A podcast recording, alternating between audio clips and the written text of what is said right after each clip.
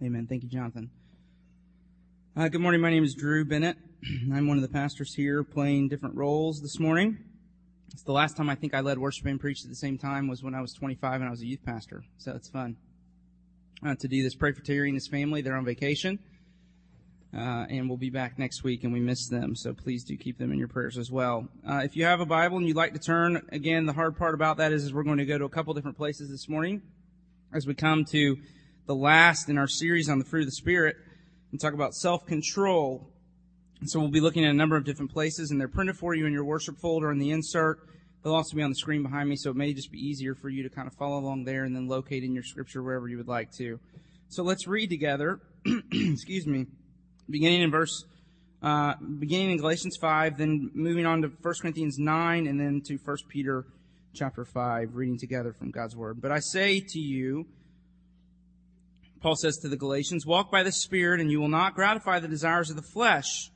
But the fruit of the Spirit is love, joy, peace, patience, kindness, goodness, faithfulness, gentleness, self-control.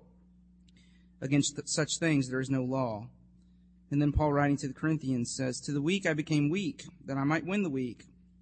I have become all things to all people, that by all means I might save some. I do it all for the sake of the gospel, that I may share with them in its blessings. Do you not know that in a race all the runners run, but only one receives the prize? So run, that you may obtain it. Every athlete exercises self-control in all things. They do it to receive a perishable wreath, but we an imperishable. So I do not run aimlessly. I do not box as one beating the air, but I discipline my body and keep it under control, lest after preaching to others I myself should be disqualified. And then Peter writing to the church, humble yourselves, Peter said, therefore, under God's mighty hand, so that at the proper time he may exalt you, casting, casting your anxieties on him because he cares for you. be sober minded. Be watchful. Your adversary, the devil, prowls around like a roaring lion seek, seeking someone to devour. Resist him, firm in your faith, knowing that the same kinds of suffering are being experienced by your brotherhood throughout the world. After you have suffered a little while, the God of all grace, who has called you to his eternal glory in Christ, will himself restore, confirm, strengthen, and establish you. To him be the dominion forever and ever. Amen. This is God's word. Now, this summer, we have been taking a spiritual inventory of our lives by looking at what Paul calls the fruit of the Spirit in Galatians chapter 5.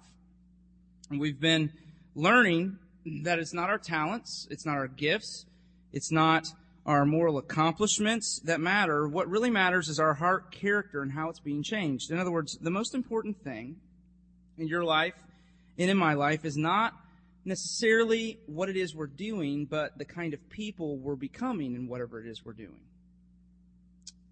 So, we want you, and we hope you have taken this opportunity this summer as we've looked at these through the Spirit, to take a deep look at your heart and to say that if you've put your faith in Jesus, the scripture teaches that the Holy Spirit comes into your life and begins to change you from the inside out.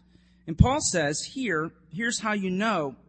He says here in Galatians 5, is your heart being healed of its selfishness? Is there a joy and a peace that buoys your heart up against, you know, bad circumstances, no matter what happens in your life? Are you patient? You know, are you a good friend? Have you given your life to the, to the, just doing good? Do you possess like we talked about last week, the courage to confront sin, but also the compassion to do it gently. In other words, all that to say is Jesus teaching you to love. Because that's the, that's the, the crux of the matter. Are you more and more becoming a person who's figured out how to love? And so you see, if you look there, if you've done that this summer, if you've taken spiritual inventory, and there's, you know, you found a prevailing despair instead of joy or anxiety instead of peace. I said prevailing, okay? Because we all, you know, everybody is anxious. But if there's this prevailing, you know, sense of despair and anxiety instead of peace and anger and resentment instead of patience, and if you're full of self-indulgence and anger and envy and broken relationships, then what Paul is saying is you, you need to be careful because it could be evidence that the flesh and not the spirit is still in control of your life. And if you feel it's true of you, then you have to have a very important question you need to answer, and that is, do you know him? Because you see, to become a Christian, And here's what to become a Christian means you turn away from all the things you're doing to try to make yourself holy and acceptable and righteous in God's sight, and you trust Jesus for forgiveness and righteousness. You don't become a Christian by walking down an aisle or signing a pledge card or, or making a decision. You know, as, as good as those things are, it is a sovereign work of God in the heart. And the way you know it's happened to you is to look at this list of the Spirit's fruit and to expect your, inspect your life for it. So that was, that's what Paul's teaching us. Now, two things by way, just for free as we kind of come into this this morning, and, and two things just to remind you of what Paul's saying here in Galatians chapter 5. And the first is just this, is that remember, Paul says the fruit of the Spirit, if you look there, the fruit of the Spirit is, not the fruit of the Spirit are the fruit of the Spirit is singular. And so he means to teach us that all of these things go together. So it does not do to say, well, you know, I'm pretty patient, but that self-control stuff, you know, no way. I mean, or to say, you know, I'm pretty good over here, not so good over here. Paul's saying they all go together. And so you're only as strong as your weakest link. It doesn't say to say, you know, I have courage, but I don't have compassion, or I have compassion, but I don't have courage. They've got to all go together. And then secondly, just a second thing to think about, and that is that what this means is, is we have a lot of work to do. And I want to say that because I'm afraid that there, you know, we could begin to think, you know, well, okay, if these heart characteristics can only be produced by the Spirit's work in my life, then that, that then, you know, I just sit around and kind of wait for Him to do it and be passive in the process.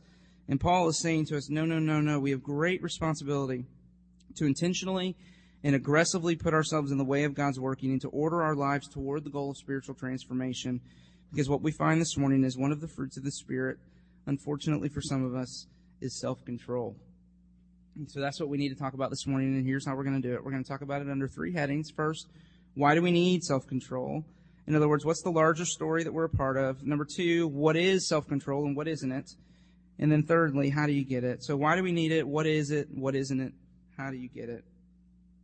Let's look at those three things this morning as we go through these passages together. First, starting with why do we need self-control? and I, there's this sentence in one of John, and I don't know if you've read anything by John Eldredge. He's not the greatest theologian in the world, but I really do enjoy his books. And in one of his books, he has this statement that's really great. He writes, he says, man was not born into a sitcom or a soap opera. He was born into a world at war. This is not home improvement. It's saving Private Ryan.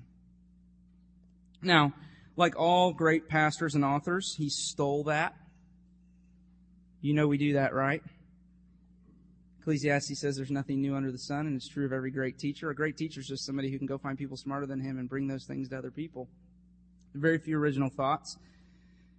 And it's true of John Eldredge. He stole it from C.S. Lewis, who wrote in Mere Christianity this. He says, enemy occupied territory, that's what this world is.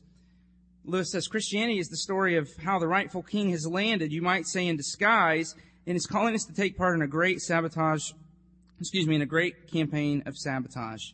And what John Eldredge is picking up on is he's saying that's really what's going on in the world around us.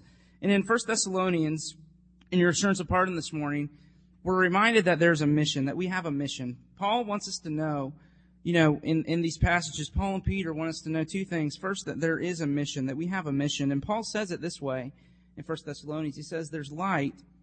The light is taking over the darkness, that something big, really big is happening all around us, that Jesus is coming into the world and his death and, resurrection have not, it's not that it's just made it possible for us to go to heaven when we die. Jesus coming into the world has set into motion a cosmic upheaval. You know, the renewal of all things, the coming of the kingdom of God into the world. It's set off a great clash between the forces of good and evil that is playing out around us, whether we have eyes to see or not. And so John Eldredge rather curtly, I think, writes later in the same book, he writes, Christianity is not a religion about going to Sunday school, potluck suppers, being nice, holding car washes, sending our secondhand clothes off to Mexico, as good as those things may be. This is a world at war. Something large and immensely dangerous is unfolding all around us. I think that's good. And the analogy Paul uses in 1 Corinthians 9 bears this out. He tells us that Christianity is like running a race. You see that there? 1 Corinthians 9. In the Greek word, there's a Greek word that really is the word from which our word is derived, our word stadium.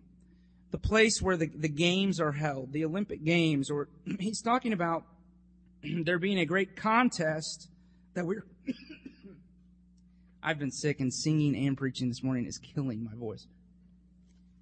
There's a great, there's a great contest into which we are called. Uh, and then, and then again in verse 20, 25 there in 1 Corinthians 9, he, he uses the word athlete. And the Greek word there for athlete is, it's a hard word to translate, and so there, all the translations differ. But I love it because it really is the Greek word agona. And does that sound familiar to any English words you might know? Agona, from which we get agony. And really what it means, it means to wrestle, or if you prefer, to wrestle against, you know the difference between those two things, right? Do I need to explain that? Polk County lingo right there, wrestling and wrestling. You know, that, that you're, that you are to wrestle and struggle against great adversity or to strive against an adversary. So you see, Paul is casting Christianity as a race we must run or, uh, Kristen Allison and Adrian, or a grappling match that we must win. Adrian's into grappling. Uh, that whether we realize it or not, whether we like it or not, we are set right in the middle of a great battle and neutrality is not an option. That we are in a contest that demands that every part of our life come into sync with the goal of winning the race. That there's a mission that Jesus has given to us. And the mission is to take the gospel to every tribe and tongue and nation and people on earth and to not stop until every ear has heard and every knee bows to him. The mission is to go into our city and find where sin and death and ruin exist and to bring them into the kingdom, you know, bring the kingdom of God to bear upon those situations and to fight against evil. So there's a mission. Paul says we have a mission. But then First Peter, the reason I picked that passage is because it's so clear that not only do we have a mission, but here's where it gets really om- omnious. We have an enemy. We not only have a mission, we have an enemy. And Peter is so much more explicit. He says we have an adversary, an opponent. A powerful spiritual being that strives against us. And the scripture calls him Satan or the devil we believe, you know, somebody asked C.S. Lewis one time, Zamir, you, t- you telling me you really believe in a, in a devil with pointy, you know, with pointy horns? And he says, well, I don't know what he looks like, but if you want to know what he looks like, I'm sure, you know, that can be arranged. You know, I, we don't, but we believe in a spiritual, strong spiritual force called Satan. Now, he may not have pointy horns. Probably he's very beautiful because the scripture calls him an angel of light. He was the greatest of all of God's angels, and he became proud and was not content to serve God. He wanted God's throne instead, and so he he he he gathered angel other angels with him to go against God in rebellion, and there was a great war in heaven, and God and the forces of of good cast him down to earth and defeated him in battle. And we're told, Peter tells us that he now fights against the church because he hates God and Peter calls him a fierce lion that roars and prowls and seeks to devour us. And so a couple of things there. Peter means to tell us that he's fierce and powerful. He means to tell us that he's cunning. Lions are cunning. They hide. They, you know, they sneak up on their prey. And thirdly, he means to tell us that he is actively pursuing us. Now, you may not be looking for him, but he is looking for you. And so I just want to ask you this morning, do you live like that? Mothers and fathers, do you pray for your children as if there's a prowling lion waiting to devour them? Do you live like that? Um, there's a great, by way of illustration, the early Christians really understood this. In early Christian days, and this is great, and I, I'm of the opinion that we ought to start doing this when we baptize, although, you know, babies couldn't do it, obviously, but people, you know, older people could. But when they used to baptize people in the early days of Christianity, um, the bishop would breathe into the faces of the candidates to indicate the coming of the Holy Spirit in their lives. Then the sign of the cross would be made over the water, setting it aside as God's, you know, as an instrument of, of, of, you know, God's special agent, you know, got to do God's bidding. The candidate would then take off his clothes. I don't know if it means they're naked or not, but you know, at least, you know, something. As a symbol of putting off the new man, he would walk into the water, and then there was a ritual of renunciation, and in the rite, the minister would ask, do you reject the devil and all of his work? And the candidate, here's what the candidate who's going to be baptized would do. He would reply with a strong, I do. He would turn to the west, which they understood to be the place where evil came from, and he would spit in the face of the devil. And then they would dunk him. I think that's awesome. Because they understood something that you and I don't. They understood that there are very real spiritual powers and forces that are against us, and part of what it means to become a Christian is, is geez, greater is he that is in us than he that is in the world. And yet it calls us to a contest with these spiritual forces for the sake of the gospel in all the earth. We have a mission and we have an enemy. And so what should that call out of us? What should that do? What kind of life should the realities that Paul and Peter are talking to us about here, what should it call out of us? In Paul's word, both in Galatians chapter 5 and in 1 Corinthians 9, is this word self-control. So that's why we need it, but what, what is self-control? If you look there in 1 Corinthians 9, 25, Paul says, if I can find it, every athlete exercises self-control in all things. The Greek literally there is panta egokratia. Panta, all things. No exceptions. All, everything you could think of. Panta. Egokratia is the Greek word, which, which is the word self-control. Ego. Anybody know? Okay. Ego. You with me? Self. Me. I. Kratia is a word that means rule or authority or control. So it literally means I rule myself, I control myself in all things.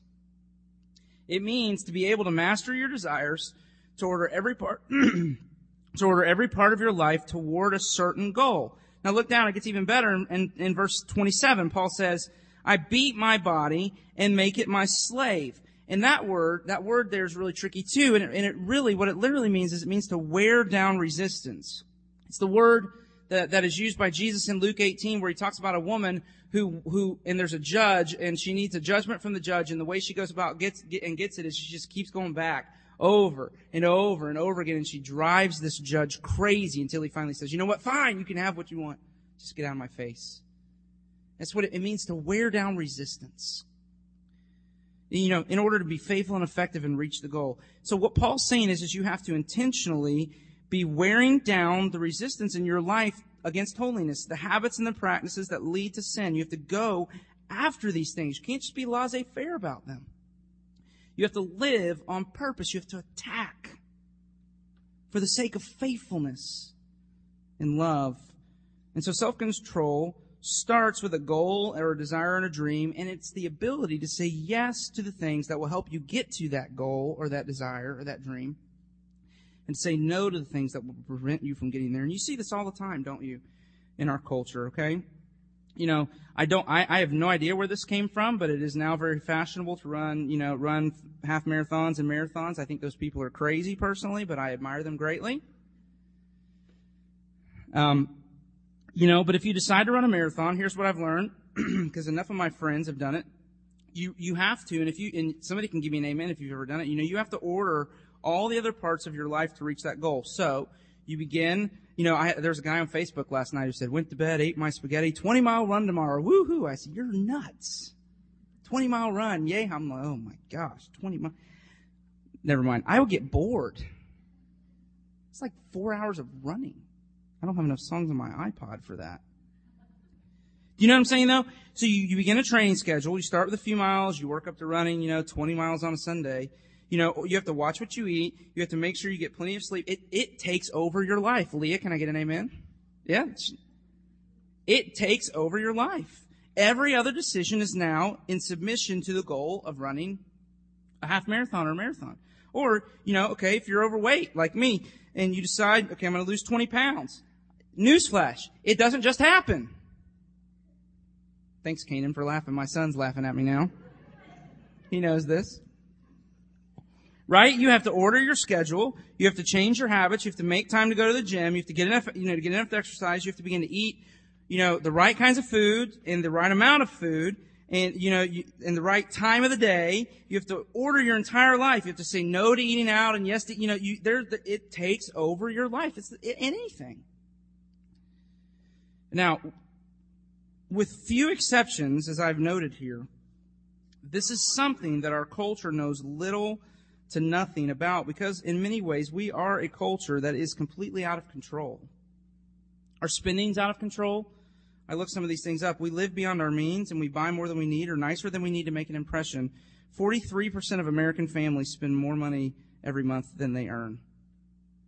The average American family has $8,000 in credit card debt alone. 10,000 homes, get this, 10,000 homes were foreclosed on in Polk County in 2008.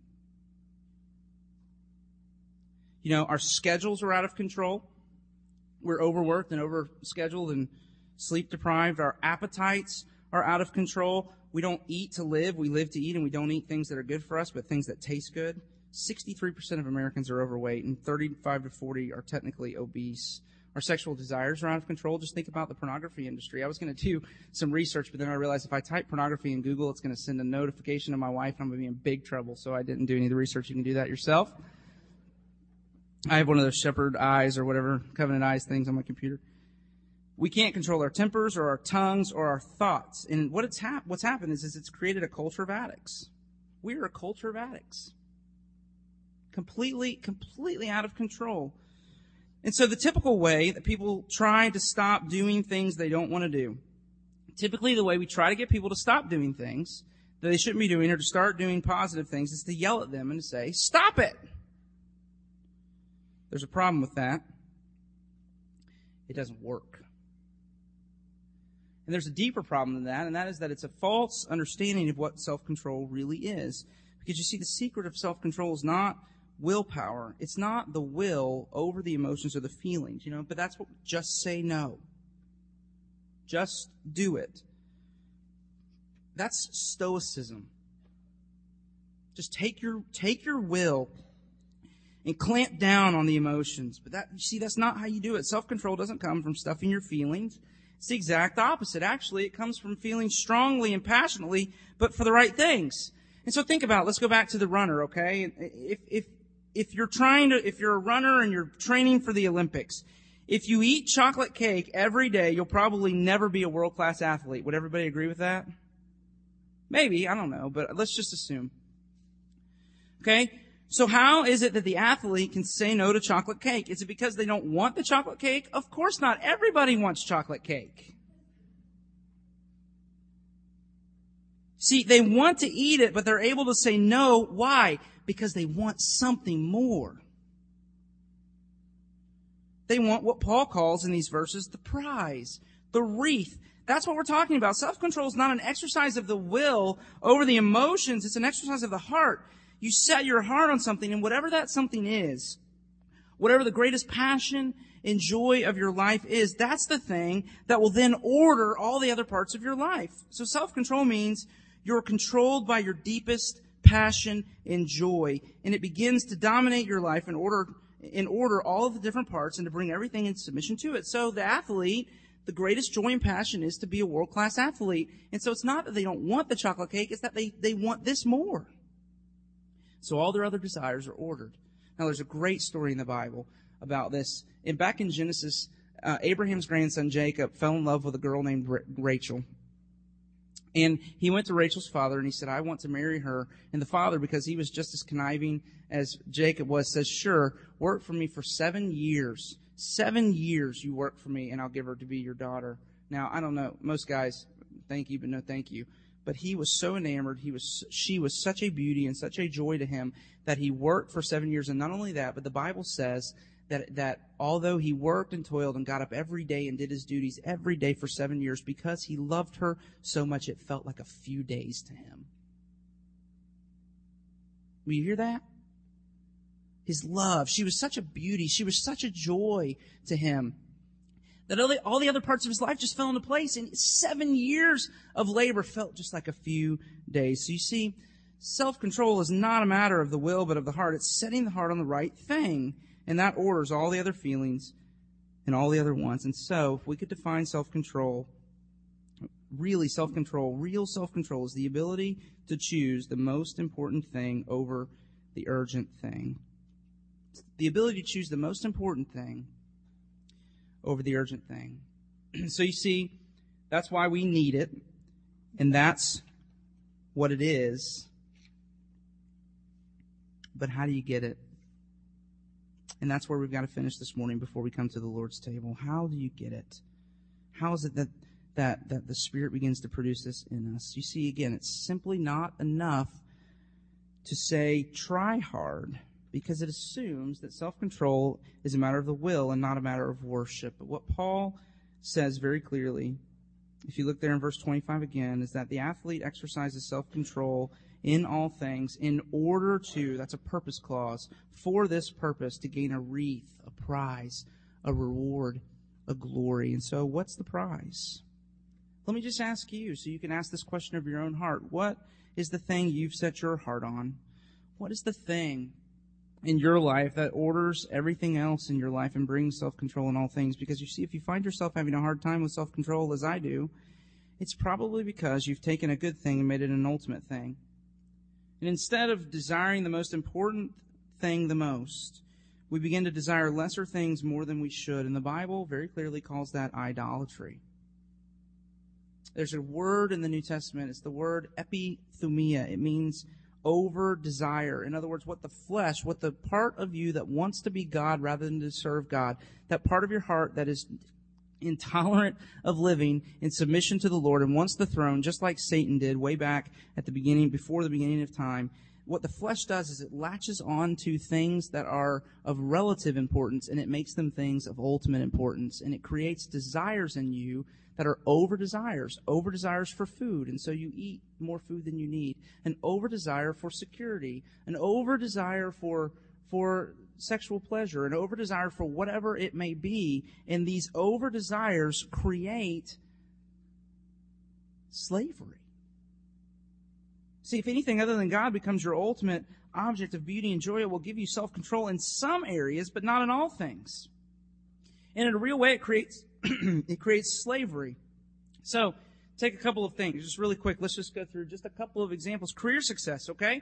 So those of you out there who this apply to, like me, you know, you work too much. You stay mentally and physically exhausted because, you, know, of, of a desire for career success. You sacrifice relationships and in some cases even your marriages, or you move away from family and friends to chase, to chase it and you end up lonely. And what's going on with all of that? What's happening there? What's happening is, is you've taken career, let me, let me say this right. You've taken career and made it number one when it should be number three or number four, and so everything else in your life is out of order. And so what do you do? What do you do? You have to realize that you've made career success your greatest joy, and so you think, I've got to do this. I'm a nobody.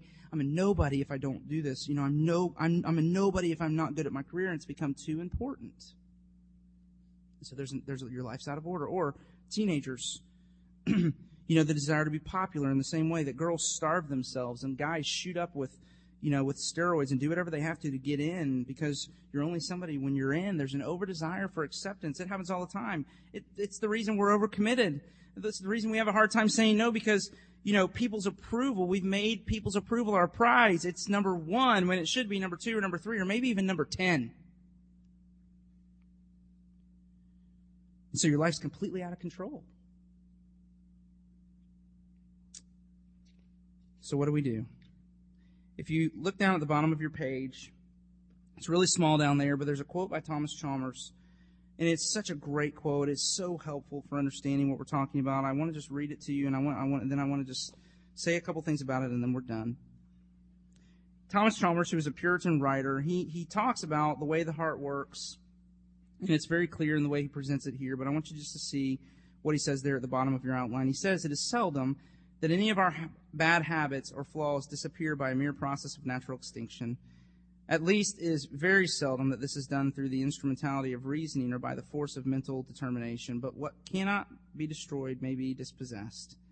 And one taste may be made to give way to another and lose its power entirely as the reigning affection in the mind. We only cease to be the slave of one appetite because another has brought it into subordination. There's not one personal transformation in which the heart is left without an object of ultimate beauty and joy.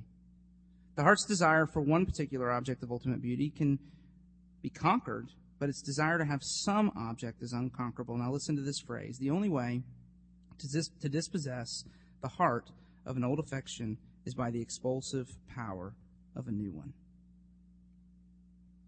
Now, what's, what's he saying?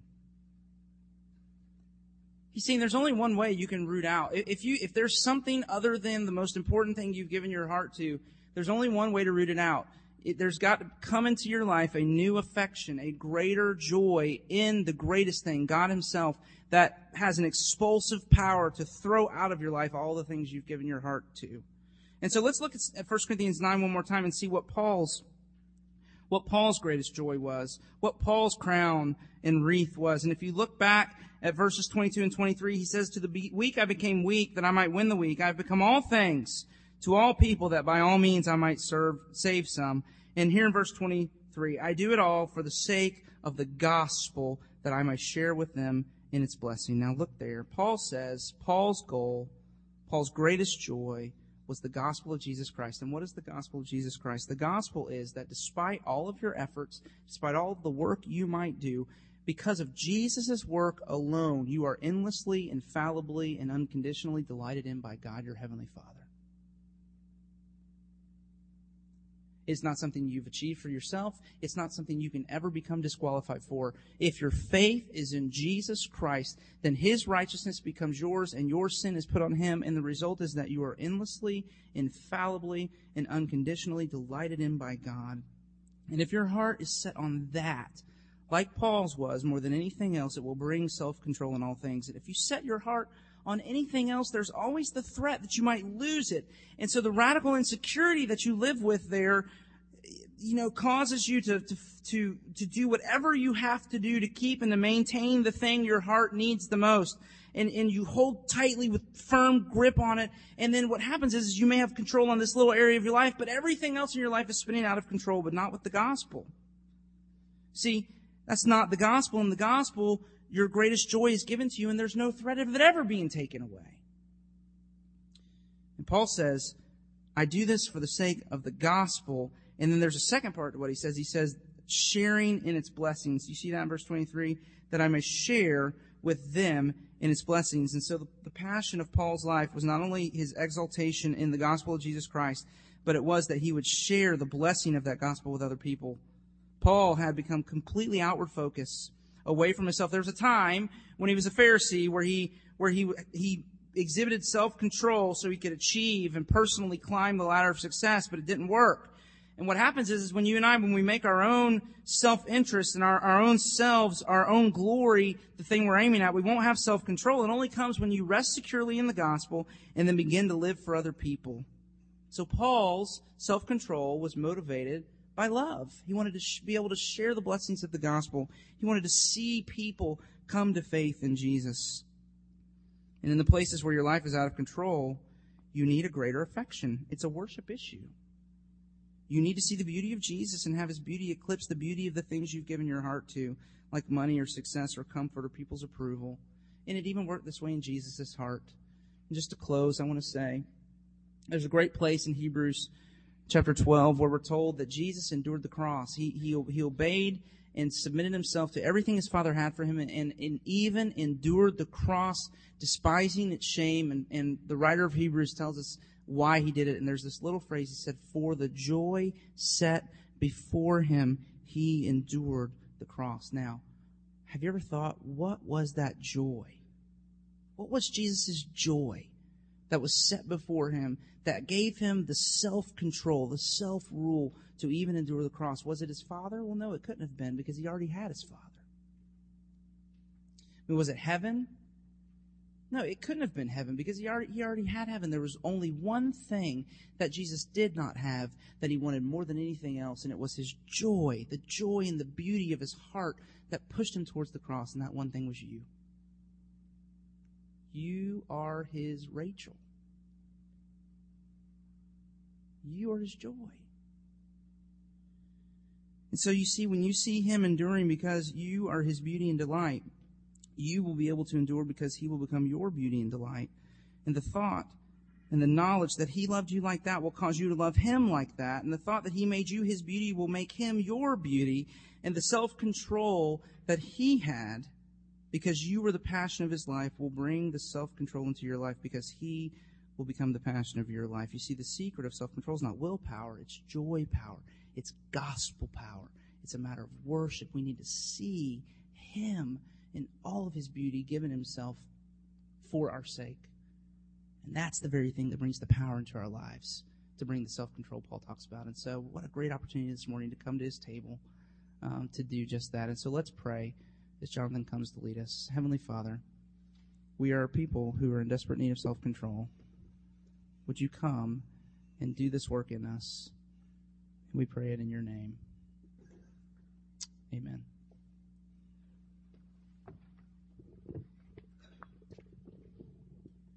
I don't know if it'll fit down there.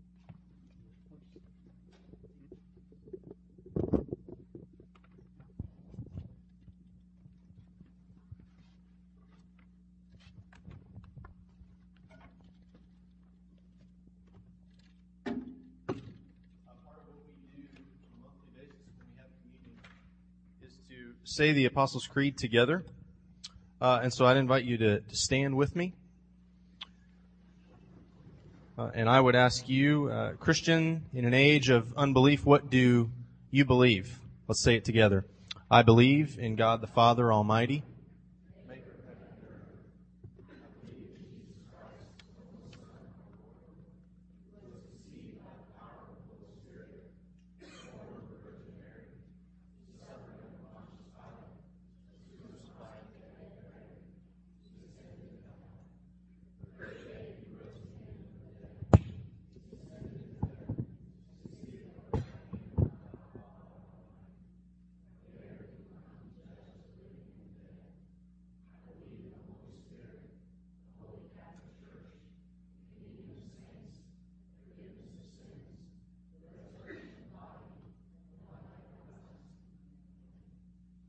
Amen. You can be seated. Uh, before we do get started, um, is there anybody? Can I get a volunteer to? Drew's doing several things, and I'm normally on the PowerPoint, and my wife normally subs for me, and my wife's not here, so Lauren will sub for me. Thank you, Lauren. Uh, just to kind of guide us through our communion songs and so forth. Uh, as we come to the table, it's amazing what we have just heard and I, I, I, wanted to say, as we read 1 Peter 5 this morning, uh, where Peter says, Your adversary prowls around like a roaring lion seeking someone to devour. Resist him, firm in your faith, knowing that the same kinds of suffering are being experienced by your brotherhood throughout the world. And after you have suffered a little while, the God of all grace, who has called you to his eternal glory in Christ, will himself restore confirm, strengthen, and establish you. Uh, Jesus was presented, as we've just heard, uh, with many things, many other desires uh, that could have taken the place of his one singular, most powerful desire in his heart, which was to do the will of his Father, which was to gain the joy that was set before him, which was his people. Uh, and Jesus resisted the devil. You'll recall in the desert being tempted 40 days, he was offered all kinds of other things to put his self-control out of order. Food. Uh, remember Paul said every athlete exercises self-control because he wants the prize. Jesus was starving and he wanted food and yet he resisted the devil's temptation for food. The devil offered him power, and he resisted the devil's offer of power because his joy mattered more to him. His joy had gripped his heart more than those things. We had gripped his heart more than those things. And ultimately, it would lead him here uh, to the supper where he would offer his body broken and his blood shed. And a few days later, he would graphically show his disciples that reality. All for the joy set before him. Uh, he calls us to the same kind of lifestyle. Uh, and so as we come to take the supper this morning, uh, let's keep in mind everything that we've just heard. Powerful, powerful stuff. If we can internalize it and begin to live it out. Uh, that it is not a matter of our will, but it is a worship issue. It is a it, it, it's a reality of worship in our lives and what we worship. And for Jesus, it was his Father, and it would lead him to uh, this table. So on the night he was betrayed, uh, Jesus took bread. Uh, when he had given thanks, he broke it. And he said, This is my body, which is given for you. Uh, whenever you eat it, whenever you take it, do it in remembrance of me.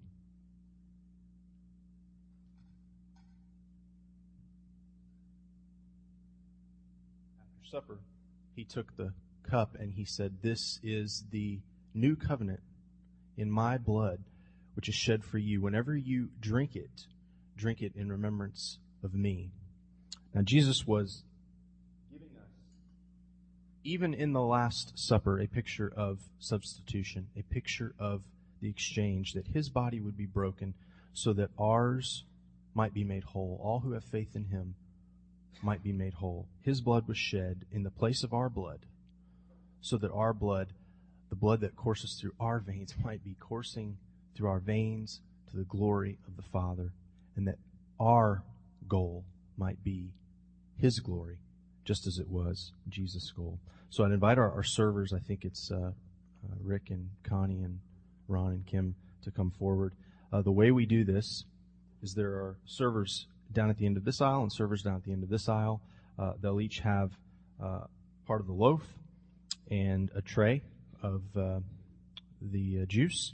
If you would take a piece of bread and uh, take a cup and return to your seat, and then we'll all take together in turn the bread and the cup.